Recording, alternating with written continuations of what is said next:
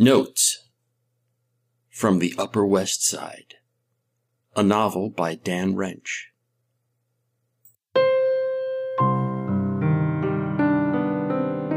Chapter 47 Passing the Ticket.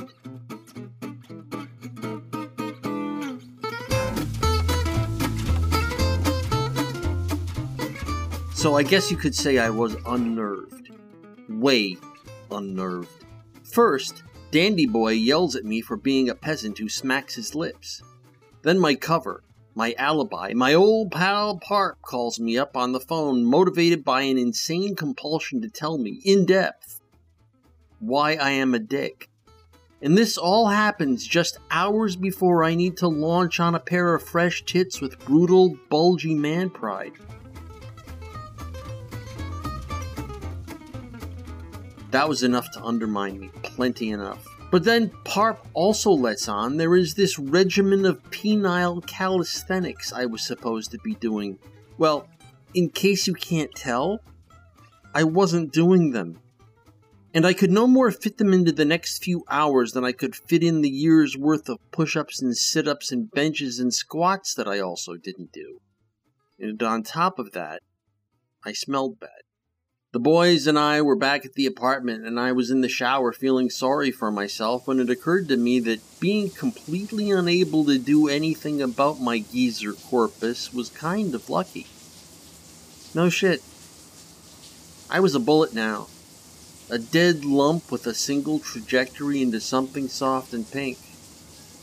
Well, there was one other conceivable trajectory. The one Parp suspected on said trajectory, I call Cammy up and make some cough, cough, cough. Sorry excuse for why Admiral Ballsy can't make the appointed appearance.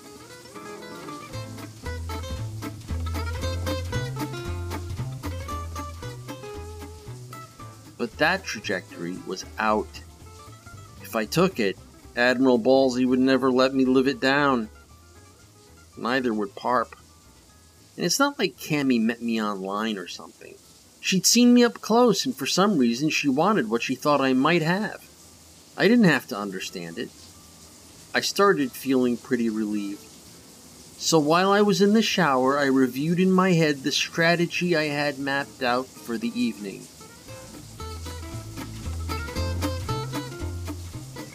First, I go into Tent bar. Next, Parp comes by to give me his roundabout in gold card, aka the fuck ticket, and splits quick. Then, about an hour after Parp splits, Cammy comes by to get said ticket so she can head up to the hotel and hang around watching porn in the room we reserved three days before. Two adults, no kids, one night. Until I get off my shift, which won't be until after midnight. Then at about 9, I call up Corinne to tell her I have to help Parp with some post production deadline because he's my chum and there's no one else to help him, and I probably won't get home until early next morning, so I may as well just sleep at Parp's. Then I finish my shift and head over to screw Cammy till she cries.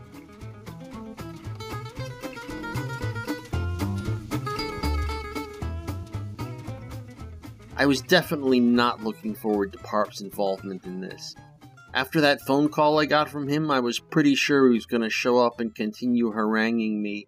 But he was pretty good. He didn't say a damn thing about Belinda, like the books on that subject were completely closed. He just sat at the bar drinking his ginger ale and handed me the gold card fuck ticket like we agreed. When Cammy came in, we did this routine where she was all, Mr. Bartender, sir, could I please have a. and I was all, we aim to please, ma'am. It was like we were street mimes, only using cryptic snatches of oral gush to further confuse the onlookers. And we fell right into it, no pre planning or anything. We just had this great banter simpatico. She said, Hey, barkeep, I think I was in here like a week ago and left my F ticket. She giggled like a slut at the prom. Was that like a business card on gold paper? Hey, you're cracking wise, lowlife. Cut it out. There was this chunky Asian guy in a black jacket and tie with a drink in his hand watching us with this look on his face like he knew we had a secret and that he was sort of in on it. Right about then, Arvo, the bar manager, walked in off the street and came over to us. Before I could actually grasp what was happening, this human sphincter artifact who hadn't shaved or showered in a week, was standing next to me behind the bar, his stringy black hair just inches from my own head, easy leaping distance for lice.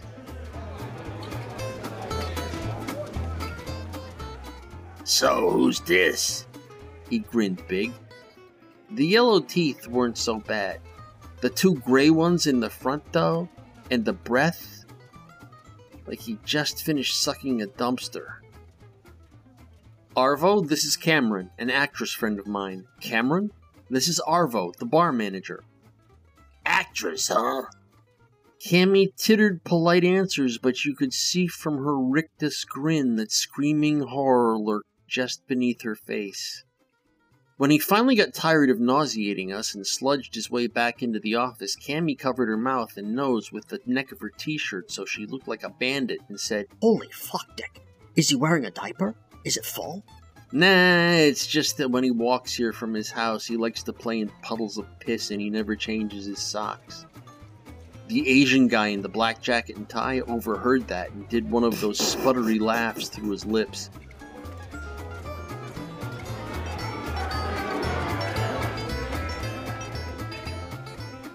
He put an unlit cigarette in his mouth and said, Watch drink, please? I go smoke. BRB. He slid off the stool and was gone. I gave Cammy the gold fuck card ticket and she skipped, but not before she looked at the name on it and said, Mr. Tony Parp, sir. Half to herself. Then to me, So what, do I have to flake forge his name on something to claim his frequent fucker miles? Nope. He already called up, so they know you're his guest. Later on, when I come up, I'm his other guest. He never has to show.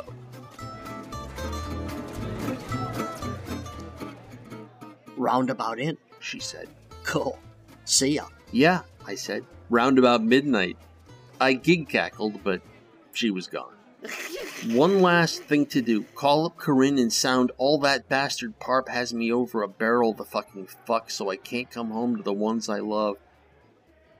Corinne did not take it well. Okay, She said. tell me again why you're doing this. I told her. But you know nothing about post production.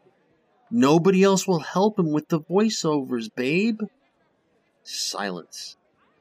You know how it is. The guy's lucky to have even one friend. You think anyone else on the planet would stand for this shit?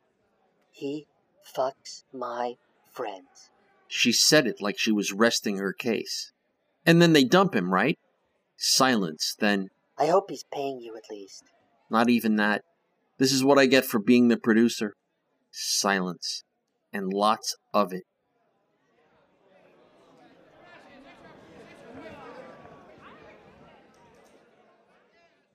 Corinne? Goodbye. Click is the noise that non cell phones make or used to make back when I had one. Now, of course, I just stood there and said, Um, hon, You there? Like a jackass. She was gonna be sore for the next few days, but hey, Admiral Ballsy needed something wet and ridgy. And sometimes the Admiral gets what the Admiral needs.